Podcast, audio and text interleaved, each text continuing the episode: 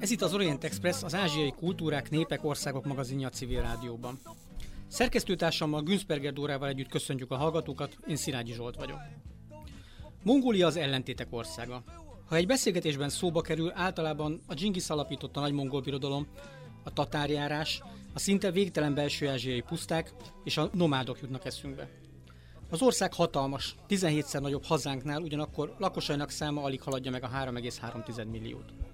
Kétségtelen, hogy sokan a hagyományos nagy állattartó nomád gazdálkodást folytatják, de a mongolok kétharmada ma már városokban él. Ulánbátor egy modern főváros, és a modernizáció rohamléptekkel halad az egész országban. Vidéken ma is sokan jurtákban élnek, de ezeknek a jurtáknak immár elengedhetetlen része a napelem, a tévé és a modern elektronikai eszközök. A mongol nomádok legtiszteltebb állata ma is a ló, de nyájaikat immár kínai motorbicikliken terelik. A gazdaság fontos alapját adja a nomád állattenyésztés, de a banki és szolgáltató szektor, az ipari és bányászati beruházások szerepe ma már meghatározó.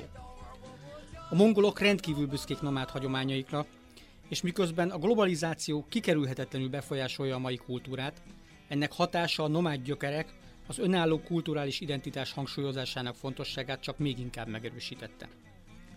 Arról ma is sok szó esik, hogy a magyarok és mongolok kulturális gyökerei sok tekintetben egytőről fakadnak. De azt talán kevesen tudják, hogy a két ország története nem csak az idén 777 éves tatárjárás idején kapcsolódott össze, de a 20. század második felében és a rendszerváltás óta eltelt immár majd három évtizedben is sok szállal kötődött egymáshoz.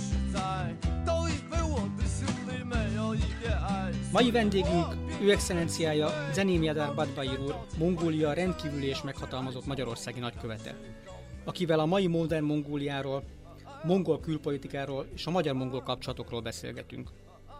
Tisztelt nagykövet úr, üdvözöljük a stúdióban és köszönjük, hogy elfogadta meghívásunkat. Jó napot!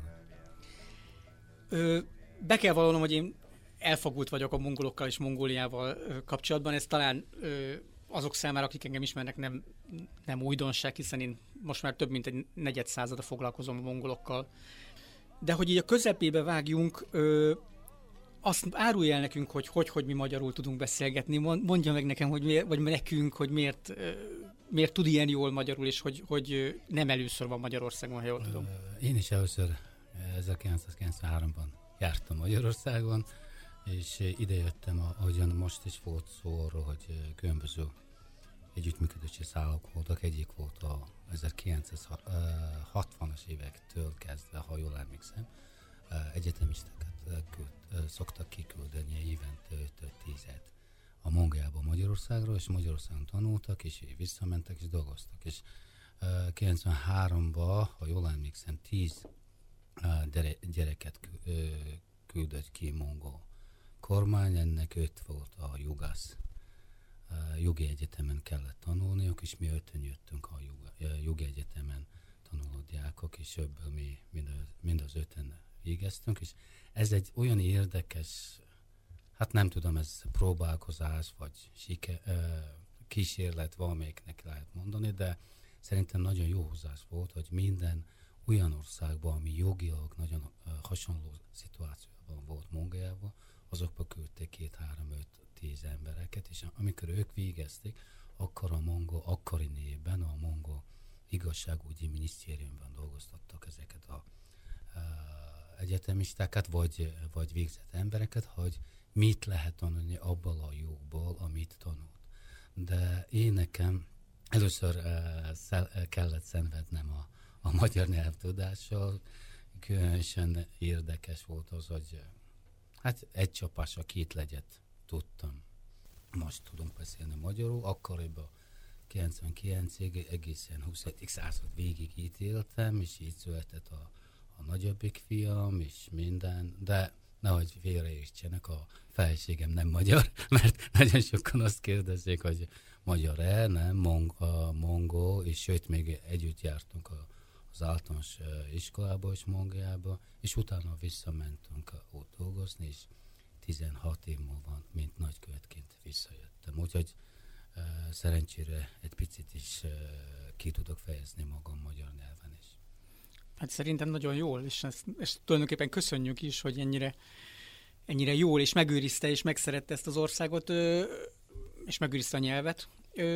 Ezek szerint akkor az ön egész élet te gyakorlatilag jó példája annak, hogy itt a rendszerváltás után elég szoros volt a magyar-mongol oktatási együttműködés. Ugye ez az utóbbi időben még egy kicsit szorosabbá vált, ha lehet ezt mondani, ugye az elmúlt... Igen, az én életem tényleg egy, egy példája annak, hogy a, a, a két ország közötti, két nép közötti együttműködésnek milyen fontos szerepe van ez a, a oktatásügyi együttműködés. Én két hete kint, kint ott voltam a Debreceni Egyetemen, és összegyűjtöttük Debreceni Egyetem, csak Debreceni Egyetemen tanuló egyetemistákat, és akkoriban 67 gyerek jött, összesen 76 vagy 7 gyerek tanul most csak Debreceni Egyetemen. Ez annyit jelent, hogy 96-ban 100 és 97 és 98-as tanévtől kezdve évente 200 hallgató jön Magyarországra. 2016, 2016, így van, 2016-tól kezdve. És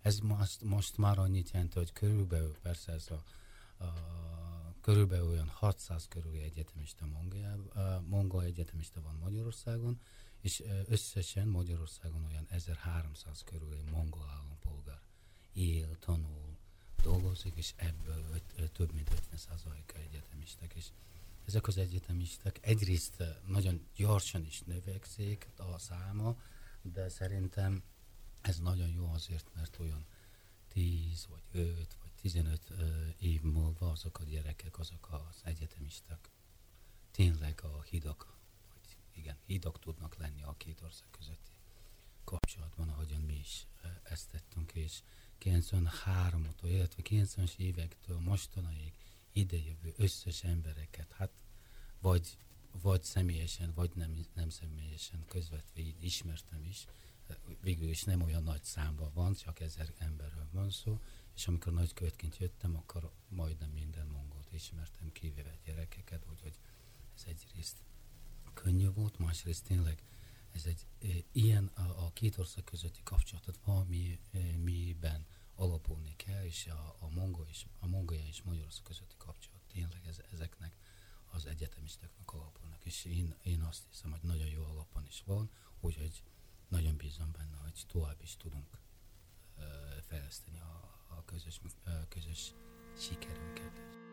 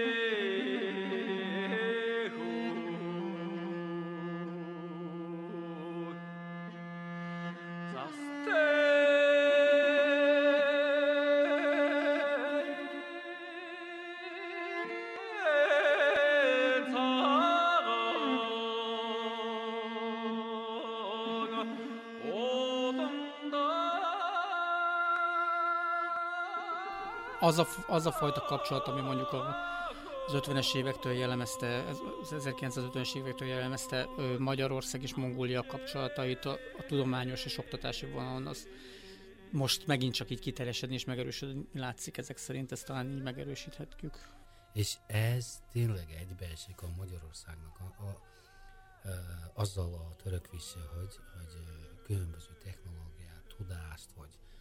vagy gazdasági dolgokat is kiexportáljon. És akkor ez, ez a, egy áraexportálás, ez a régi áracsere már szerintem már nem megy úgy, ahogyan szeret, ahogyan mi csináltunk, hanem kellene egy tudás, és azt a tudást el kell ismerni a másik ország, vagy kinti ország, és ezt a folyamatot ez, ezeken az egyetemistákon keresztül nagyon szépen lehet csinálni, és mi is nagyon örülünk ennek a lehetőségnek, hogy évente 200 hallgatót tudunk kiküldeni Magyarországra. Egyrészt azért vagyunk büszkék, mert mi vagyunk a legjobban kihasználó a lehetőségektől, lehetőséget legjobban használó országként tekintenek Mongoliát, mert 200 lehetőségből 170, 197-et vagy 196-ot tudunk használni, ez szerintem nagyon jó arány, és nem csak az, hogy jó arányban használunk, már két éve, éve alatt már 40 ember már el is végezte, mesteri képzést el is végezte, és már haza is ment, és olyan híreket terjeszti, hogy magyar uh, egyetemek, egyetemek tényleg jók, és nem úgy jó, hogy híresek, hogy nagyon jók, de, de legalább nekünk nagyon megfelelnek ezt a híret terjesztenek.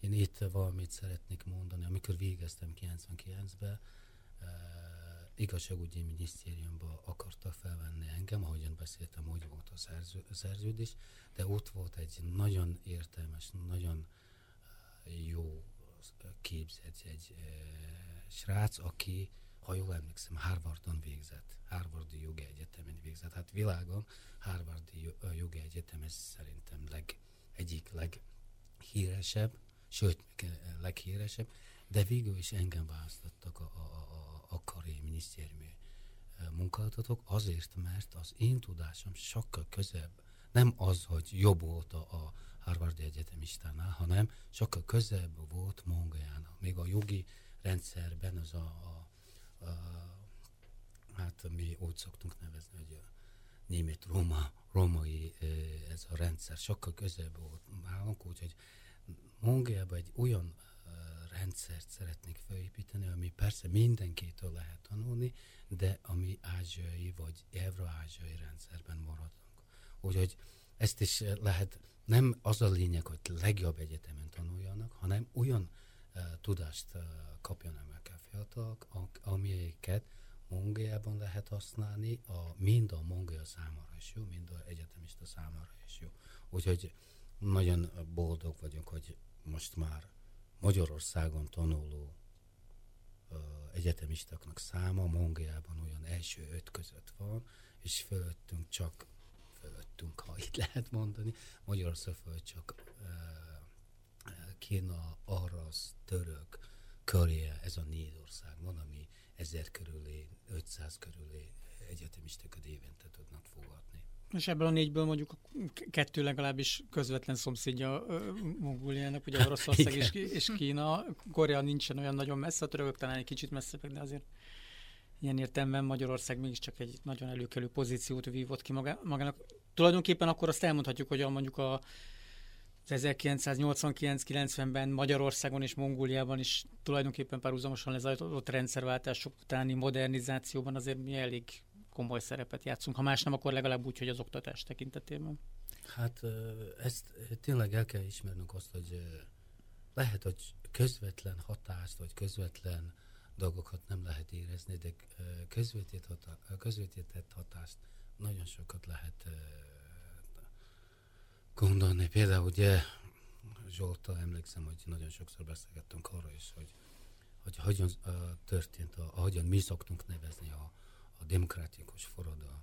Igazából nem tudom, hogy, hogy mit kell írteni forradalom szó de mongolok ezt a szót használnak a forradalom, de egyetlen ablakot se törtünk be, és ott volt egy olyan híres mondat, akik, vagy a tüntetéskör, akik akik támogatnak, azoknak le kell ülni. Például ez, ezt én nagyon szeretem, és ilyen módon is tudtunk hát,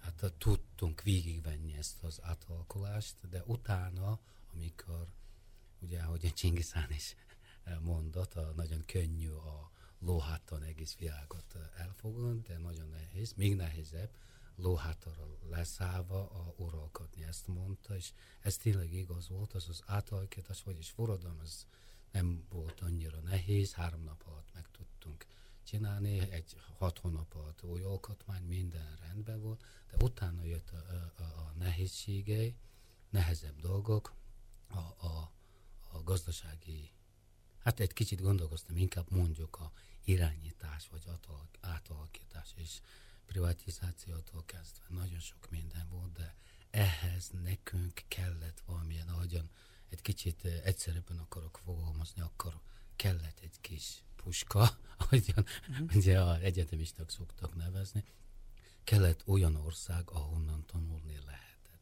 Hát még a hibáktól is. És ez például ténylegesen Magyarország volt nekünk.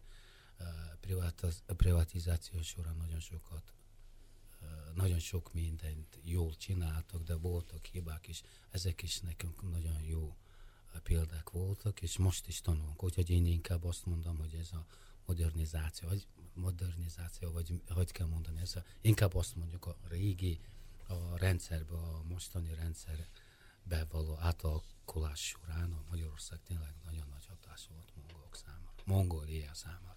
Miért pont Magyarország? Tehát a volt Szovjetország, vagy szovjet blokk, vagy a volt ö, szovjet érdekszféra országai közül miért pont Magyarország hát, volt jó példa? Hány, hány szocialista ország volt, ha így gondolkozunk, akkor olyan, ha jól emlékszem, 21 vagy mondjuk 25 volt, és abból például Kuba, Vietnám, ezek az országok tényleg nem voltak hasonlóak, egészen más volt a dolgok, és a, a régi Szovjetunió Szövetjúnióhoz tartozó, hogyan mi röviden sztánoknak szoktunk nevezni, ezek az országok is más volt, mert nem volt független ország, és független országgal változtattak, és akkor ott egészen más a helyzet, és akkor tényleg maradtak egy olyan három-négy olyan ország, Csehszlovák, Jugoszláv, ez Jugoszlávia nagyon szép ország volt, én személyesen nagyon szerettem, de utána mindenki által ismert az a háborús dolgok jöttek, úgyhogy nehéz volt, és és tényleg maradt ez a három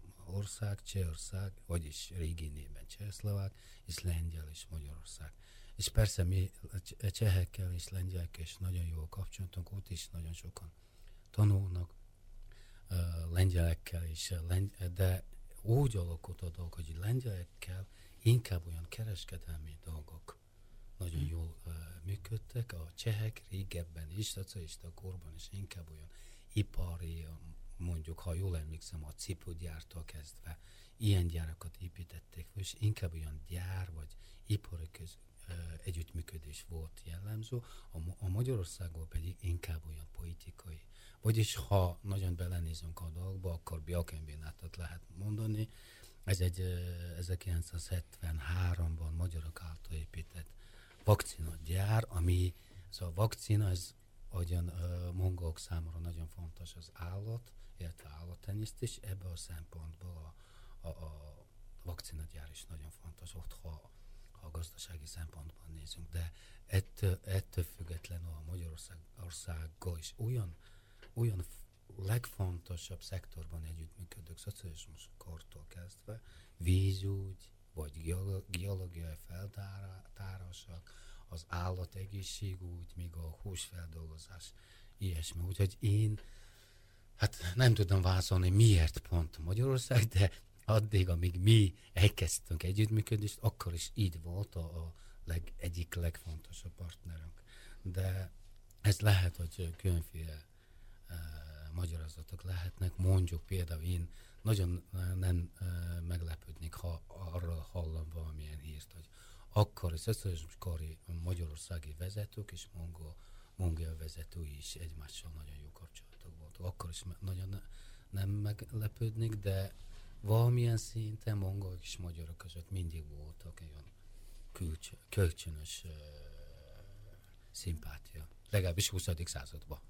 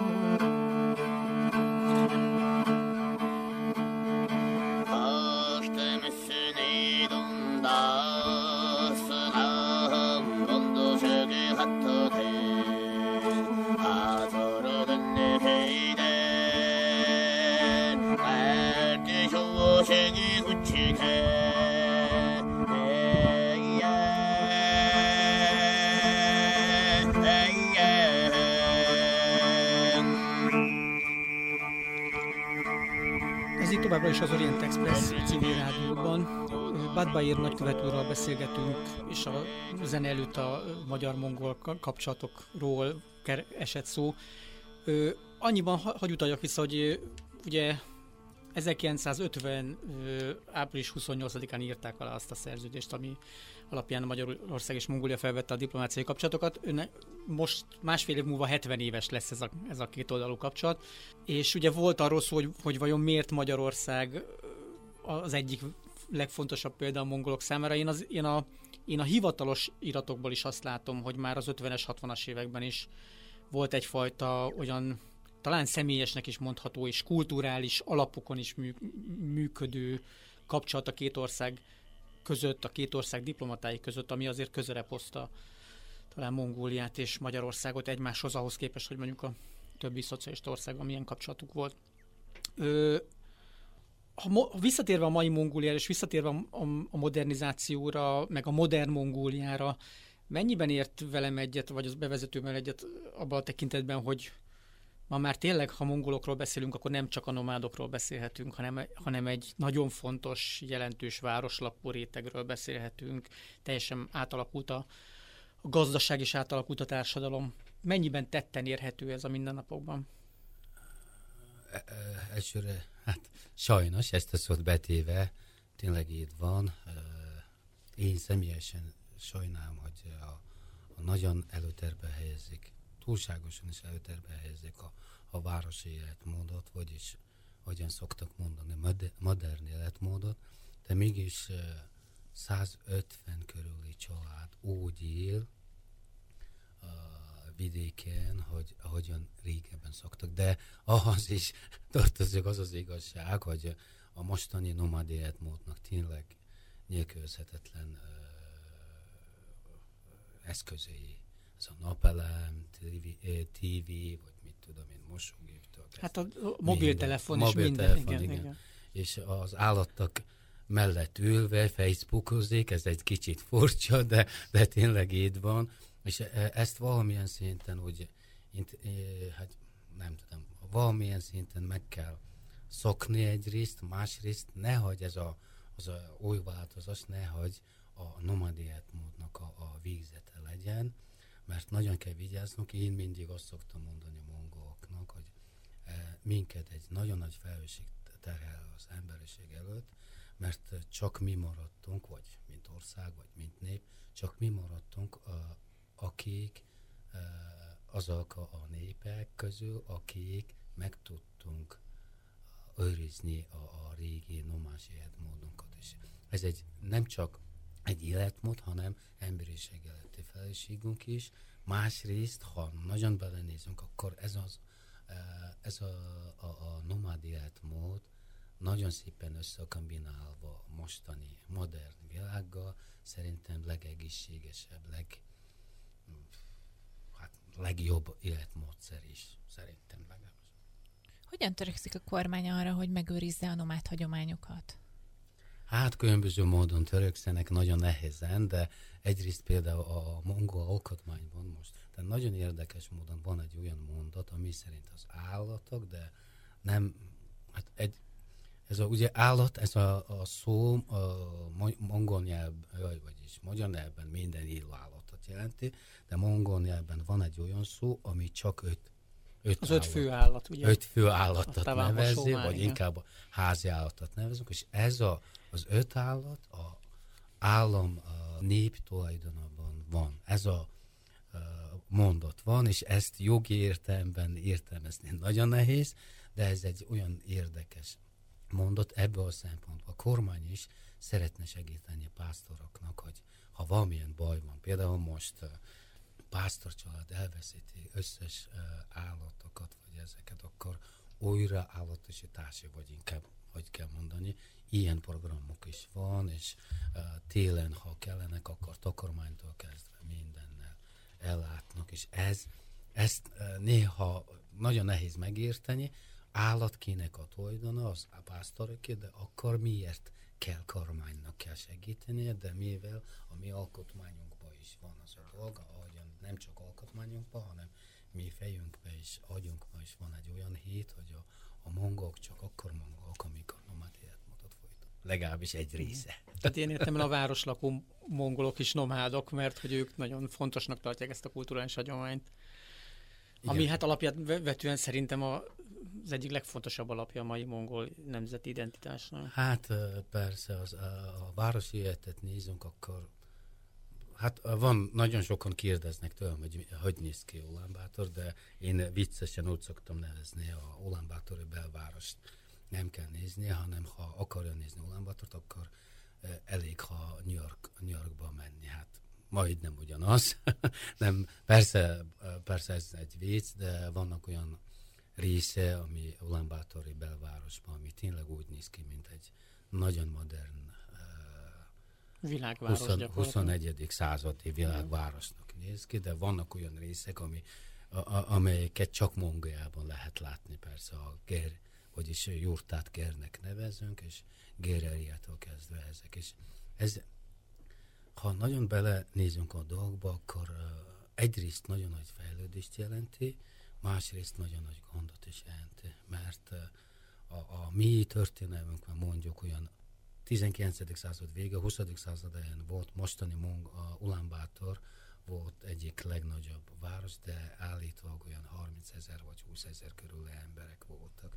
És utána 1930-as, 40-es években tényleg kinőtt a Ulaanbaatar, és 50-es évektől hát nem tudom mit kell mondani, csaknak kell mondani, csak 50-es évektől kezdtek felépíteni a városnak egyik nélkülözhetetlen dolgokat, a csatornákat.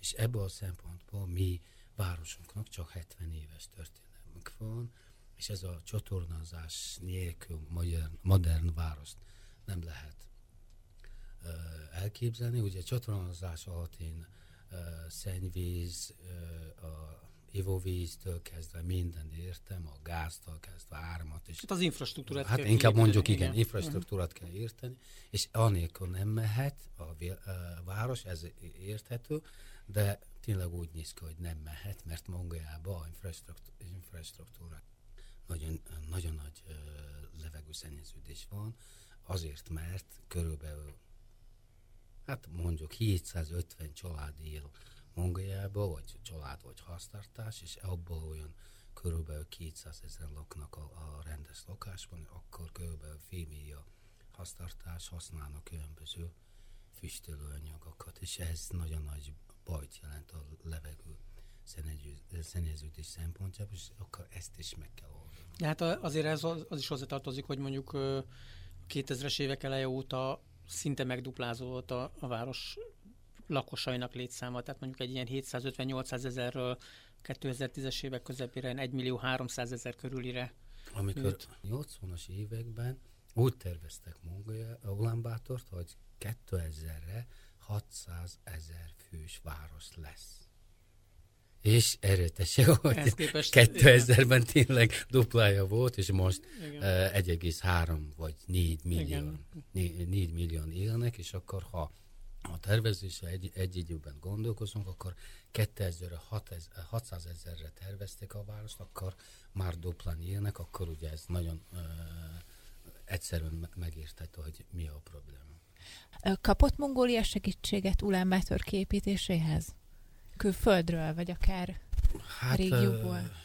Persze, én nagyon gyorsan azt akartam mondani, hogy persze kaptunk, de közben tetováztam, ez tényleg segítség volt-e, mert uh, ugye akkoriban volt egy az a, nem tudom magyar, a magyarról, hogy uh, nevezzek ezt a szervezetet, szemnek neveztünk, ez a orosz uh, rövidítése, a Varsói szerződési által ezek az országok egymásnak segítettek, és ez alatt a segítség alatt mi nagyon sok mindent kaptunk, de utána sajnos a rendszerváltás után... Itt ez a KGST volt még. Uh, K- így van, így van, és akkor a uh, rendszerváltás után nagyon sok pénzt kellett fizetnünk a, a, a, a Szovjetunió utodállamnak, de szerencsére Oroszországi mostani kormányon meg tudtunk állapodni, hogy 98%-os engedményt kapott. Végül is uh, kaptunk segítséget, egy egész kerületet felépítették oroszok, vagyis szovjetuniók.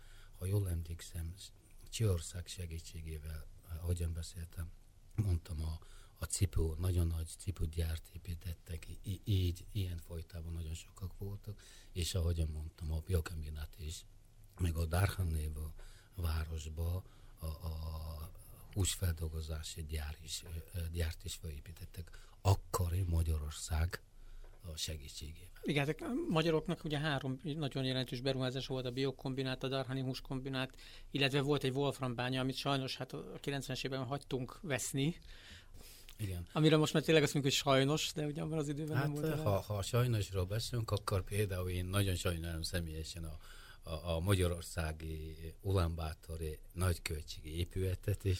Pedig ez, Zsolt biztosan ez, tudja, hogy ez milyen nagyon szép volt. Igen. És ez... most például a francia nagyköltség van ebben a házban, és Ulambátor legszebb részen, legjobb helyen, és legjobb épület volt. Igen, hát azért a történethez hozzátartozik, hogy a régi és jól működő magyar-mongol kapcsolatoknak ugye volt egy most már csak tizenvalahány évesnek neve, nevezhető, hát kevésbé szép időszaka, mert ugye mi 2006-ban bezártuk a, nagykövetséget, a mongolok óriási tiltakozása ellenére, és ugye a magyar szakma óriási tiltakozása ellenére. Szerencsére 2015-ben újra nyílt, csak hát nem ugyanazokkal a feltételekkel, mint ahogy bezártuk 2006-ban. Hát igen, és ugye a nagykövetségeknek melyik nagykövetségnek milyen területet ad, vagy milyen épületet ad, akkor mostanában inkább olyan gazdasági szempontból látszik, de akkor ebben nagyon nagy jelentősége volt, és akkor, ha jól emlékszem, ott a Mongoliában, illetve Ulánbátorban orosz vagy szovjetunió nagykövetség, és uh, magyar nagykövetség, ez volt az egyik leg, uh, legszebb helyen igen, igen, voltak, igen. és ez is valamit jelent. Szó került a modernizációról, és az, hogy, hogy ez leginkább ugye így a városokhoz is, vagy nem csak a városokhoz köthető, de ugye a centruma mégiscsak a város. Azért így most már hosszú évek óta járva a mongol vidéket, az elmondható, hogy gyakorlatilag az infrastruktúra, vagy az infrastruktúrális fejlesztések azok nélkülözhetetlenek, hogy elérhető legyen ennek a hatalmas országnak a vidéki területe is ez, ez, ez egy ilyen fontos fejlesztési vonal, nem? Hogy, ez, hogy a mongolok megpróbálják Persze. ezt. A infrastruktúra, ez tényleg nagyon fontos, de ugye infrastruktúra ez egy fogalom, de ezen belül például, amit mi ö, elsőként sikerült csinálnunk, ez egy út. Igen. Utóbbi néhány évben tényleg olyan a gazdasági jó helyzeteket kihasználva, persze utána jött a nehéz dolgok, és akkor a, a nagy hitelektől is sikerült a, a összes megyei központokat összekötni rendes aszfaltos úttól, ami ez egy, nem tudom, hogy hogy kell értékelni, de óriási nagy dolog. Ez o, o, valami olyasmi, mint egész Európa, a, Európának az összes fővárosokat összekötni a, a, a aszfaltos útokba. Ez szerintem 1930-as vagy 40-es években valahogyan sikerült, de Nálunk ez csak most sikerült, és utána jönnek az a áramkilátástól kezdve víz, ellátás, szennyvíztisztítási dolgok,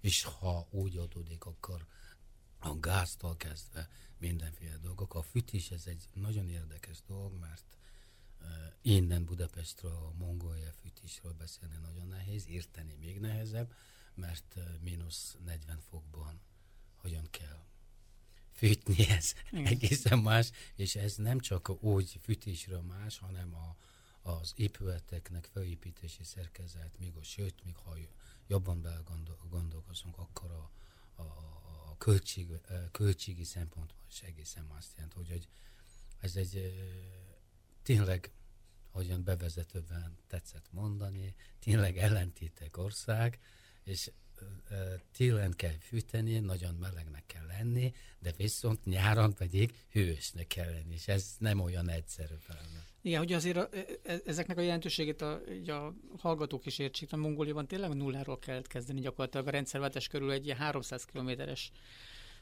úthálózat vette körül a fővárost, és itt több ezer kilométer útról van szó, amit az nulláról kellett elkezdeni építeni, és úgy, hogy tényleg mínusz 40 fokban télen, vagy mínusz 50, és nyáron meg plusz 50, tehát vagy én, plusz 40. Én amikor két éves voltam, akkor a, a, a szüleimnek a szülőhelyre jártam nyaralni. Ez egy Ulaanbaatortól 1200 km volt, és akkor a, a, azt az útat négy nap alatt tettünk. Mert a nagy zílos kocsi naponta hány kilométert kell lehet tenni, még az út is, ugye aszfaltos hát, útra sosem volt akkor, uh-huh. és most, ha oda akarunk menni, akkor aszfaltos úton, olyan 16 vagy 20 óra alatt tudunk elérni. Ez egy, egy egészen, hát nehéz megérteni, de egészen más, más igen. igen. És, és uh, 1200 km ez tényleg messze van, vagy nem, innen mondani nehéz. A mongolok azt mondják, nincs olyan messze, de hát... Sag spoegje in Jans boer jongte ran zoekte bij de tretaar. Ungung jungo rutur burig bi bottej bij maar bij. Sjár no hartsagan, ollan zich Hayır et koy koy.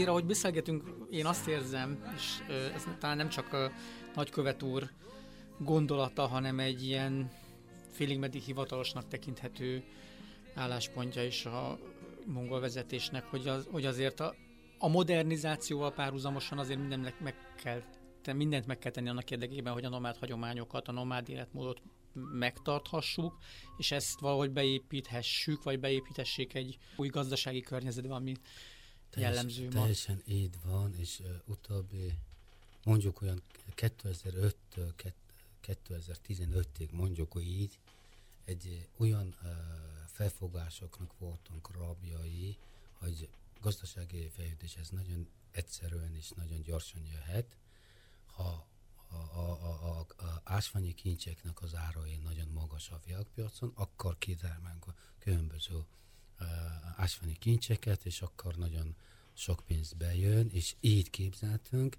és így is lett 2011-ben, ha jól emlékszem, 11-ben mi voltunk a világon leggyorsabban nőtt. Igen, 17,3 Évente 17 százaléknyi növekedés, ez egy hihetetlen volt, és sőt, még akkoriban mi se éreztünk, akik benne éltünk, mi se éreztünk annyira, hogy milyen, milyen jelentősége vannak ennek, de két év alatt majdnem minden, minden családnak lett uh, autója Ulánbátorban. És egyébként ez is egyik dolga, hogy uh, mi nem úgy gondoltunk, hogy olyan gyorsan fogunk növekedni a gazdaság, és akkor a gazdasági növekedés más következményekkel is jár. Ami például mondani nagyon szép, nagyon sok lakás kell felépíteni, nagyon sok házak épülnek fel, nagyon sok kacsik is még jönnek, de, de ehhez kell, hogy visszakanyarodunk a infrastruktúrahoz,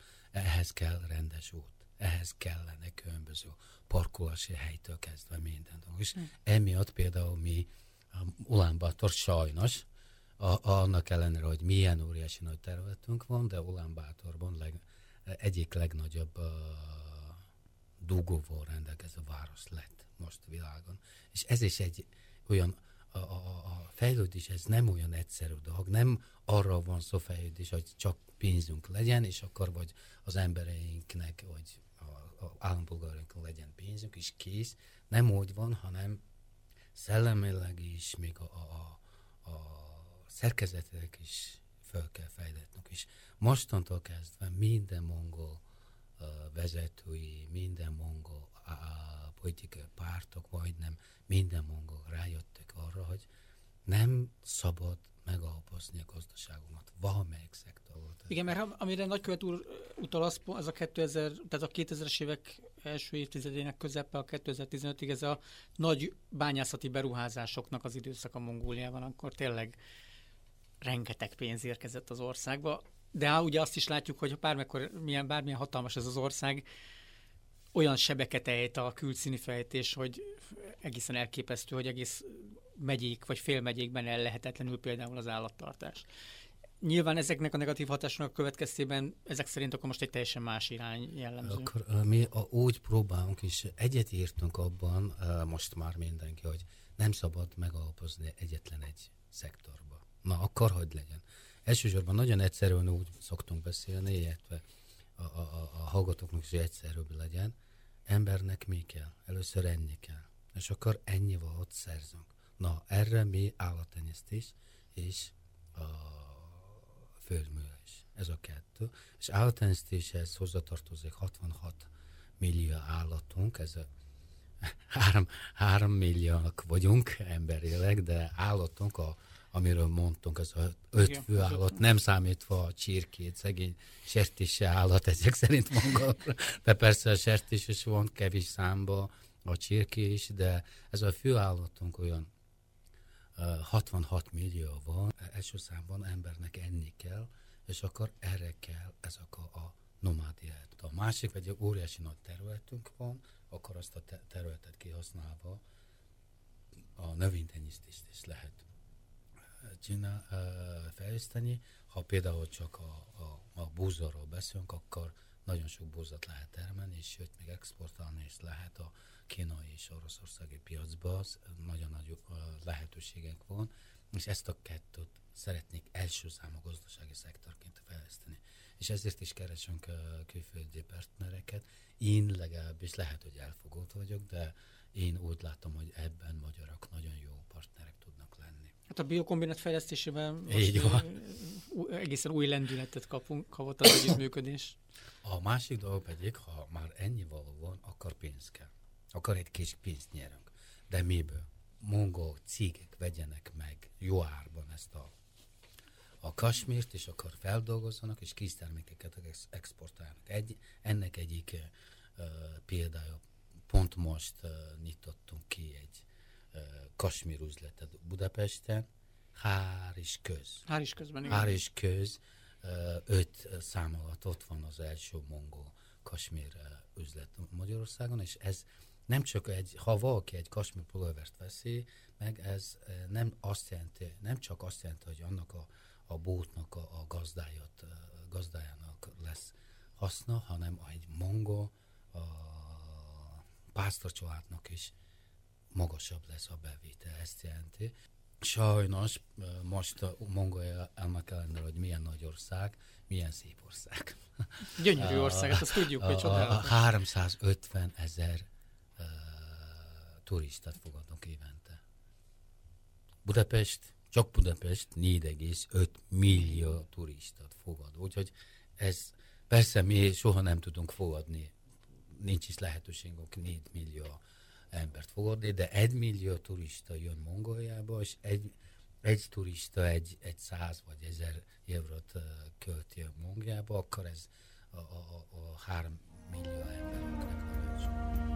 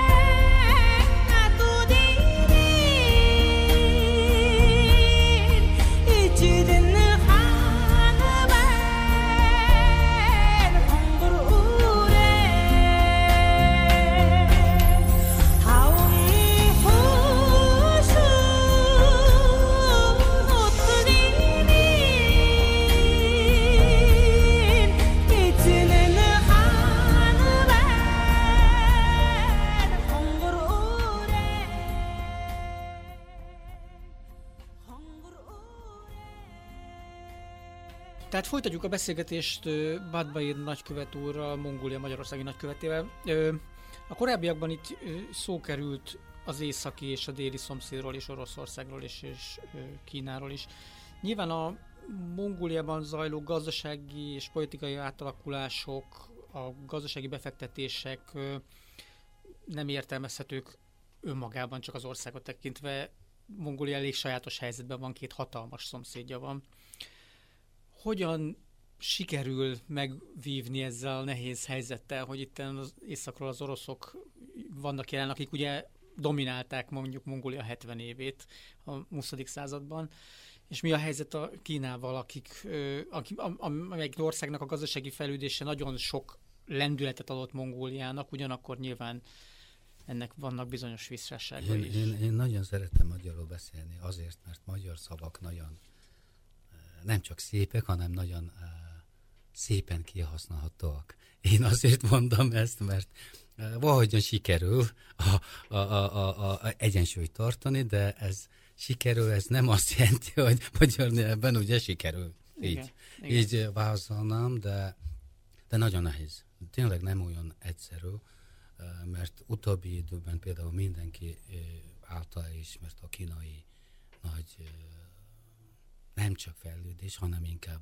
boomszerű, olyan ugrásszerű fejlődés, ez nem lehet nem ismerni, a, nem elismerni. A másik pedig Oroszországnak a gazdasága is, még sőt, még a politikai hatása is évre évre, napról napra növekszik. Ez tényleg egy tény, és akkor ezt a, kett, ezt a kettőt valamilyen szinten egyensúlyban kell tartanunk. És mi nekünk egyrészt a, a mongol, mongol egy olyan külpolitikát folytat, ami szerint csak békét törekszünk, és nagyon érdekes módon például a, mielőtt ez a, a köz, közeledés történt volna, akkor is a két karjának nagykövetsége mind a ketten Magyarország, Mongoliában voltak. Én például személyesen egy nap alatt mind a két nagykövettel tudtam találkozni, és ez egy olyan érdekes, és mi egyrészt békéségben alapuló külpolitikát szeretnénk folytatni, másik pedig mind a két szomszédunkkal beszélve egy harmadik szomszéd nyívó politikát is szoktunk folytatni, ami azt jelenti, hogy világgal szeretnénk szomszéd lenni, nem csak két ország, hanem egész világgal, és világon belül a, a, a vezető gazdaságokkal is, de nem vezető a, olyan Mongoliának megfelelő, vagy Mongoliának hasznos gazdaságokkal is, például Magyarország. Úgyhogy ezeket, ezt a külpolitikát szeretnék folytatni, és persze ez, ahogyan mondtam, ha szépen akarok mondani, valamilyen szinten sikerül, de nem egyszerű dolog. Ebben a harmadik szomszéd politikában nyilvánvalóan mondjuk Koreának, Dél-Koreának, Japánnak fontos szerepe van, az USA-nak fontos szerepe lehet, de ilyen értelemben az Európai Unió is azért szóba jön, illetve a Magyarországnak ilyen Persze, értelemben. Az Európai Unió nagyon, nagyon fontos uh, szomszédnak számít. Például most uh, 2000 termékeket, Mongolba származó, 2000 termékeket a két ország, vagy mondjuk a Európai Unió és Mongolia közötti megalapodáson alapulva 2000 fajta termékeket a vámmentesen lehet szállítani a Mongoliából, Magyar, a, a Európai Unió, Unióba, és ez egy nagyon nagy szám, és ugyanolyan megalapodásunk van a, a Japánnal is, még most beszélünk e- ez, ez, ezt a megalkotást, I- ilyesmi fajta megalkotást uh, elérni az Amerikával, USA-val is. De ez egyben mongoloknak nagyon jó kapó, vagy nagyon jó de lehetőség, de egyben magyaroknak is én szerintem nagyon jó lehetőség. Mivel Mongolia egy olyan történelemmel rendelkező nép, egyrészt, másrészt geopolitikai szempontból is nagyon fontosnak ta, a, tartott ország, mind a két szomszédunkkal olyan jó a gazdasági kapcsolatunk van, hogy mongol cégek élveznek különböző kedvezményeket. És ugye mostani világban mongol cég, ez nem azt jelenti, hogy csak mongolok által uh, működött cég, hanem magyar üzletemberek is Mongolban lehet létrehozni mongol céget, és magyar termékeket Mongolban gyártva mongol termekként ki tudunk jutatni a világ nagy piacokba is. Úgyhogy ezt a fajta együttműködést szeretnék létrehozni. Milyen arányban vannak jelen orosz és kínai befektetők Mongóliában?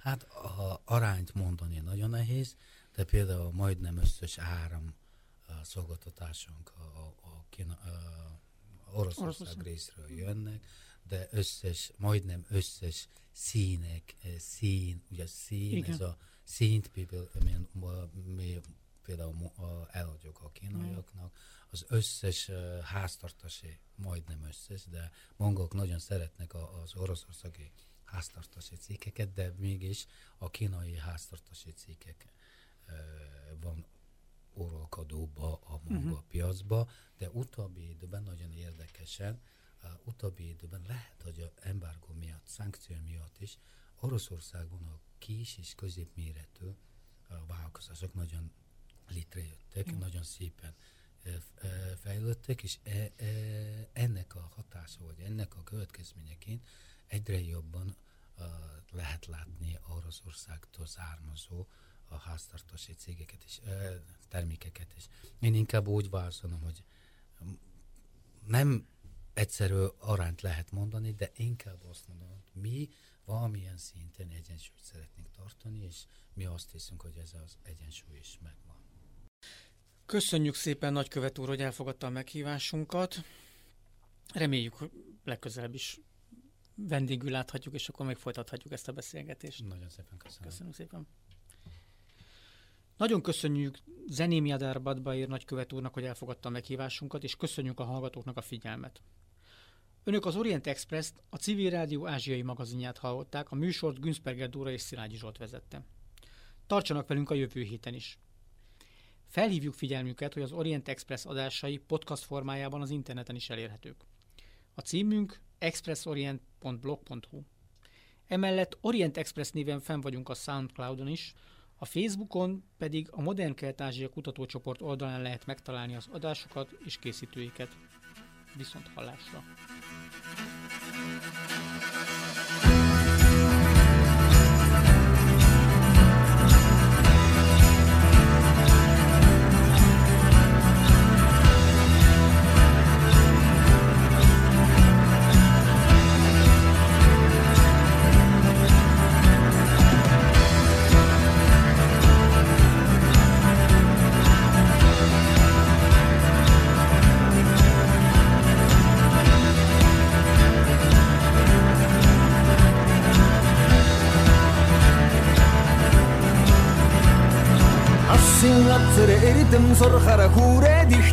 чин атзай бурада вига нар хода гаралада айсан доро надам самкен удам уйда хочсон авда.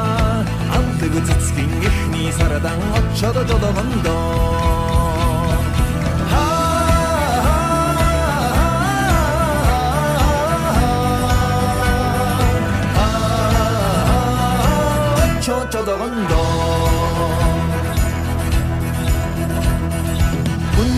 Газар эрдэм сурхара хүрэн эрэхтэй би чинь хөхшин буурлээ жигээ нар хот гарлаадаа Хүнсгэн дороо нагмсан гэнэд үйдаас жисэн эвдээ Хөхөн дууны эхний сарадан очоод гадагандаа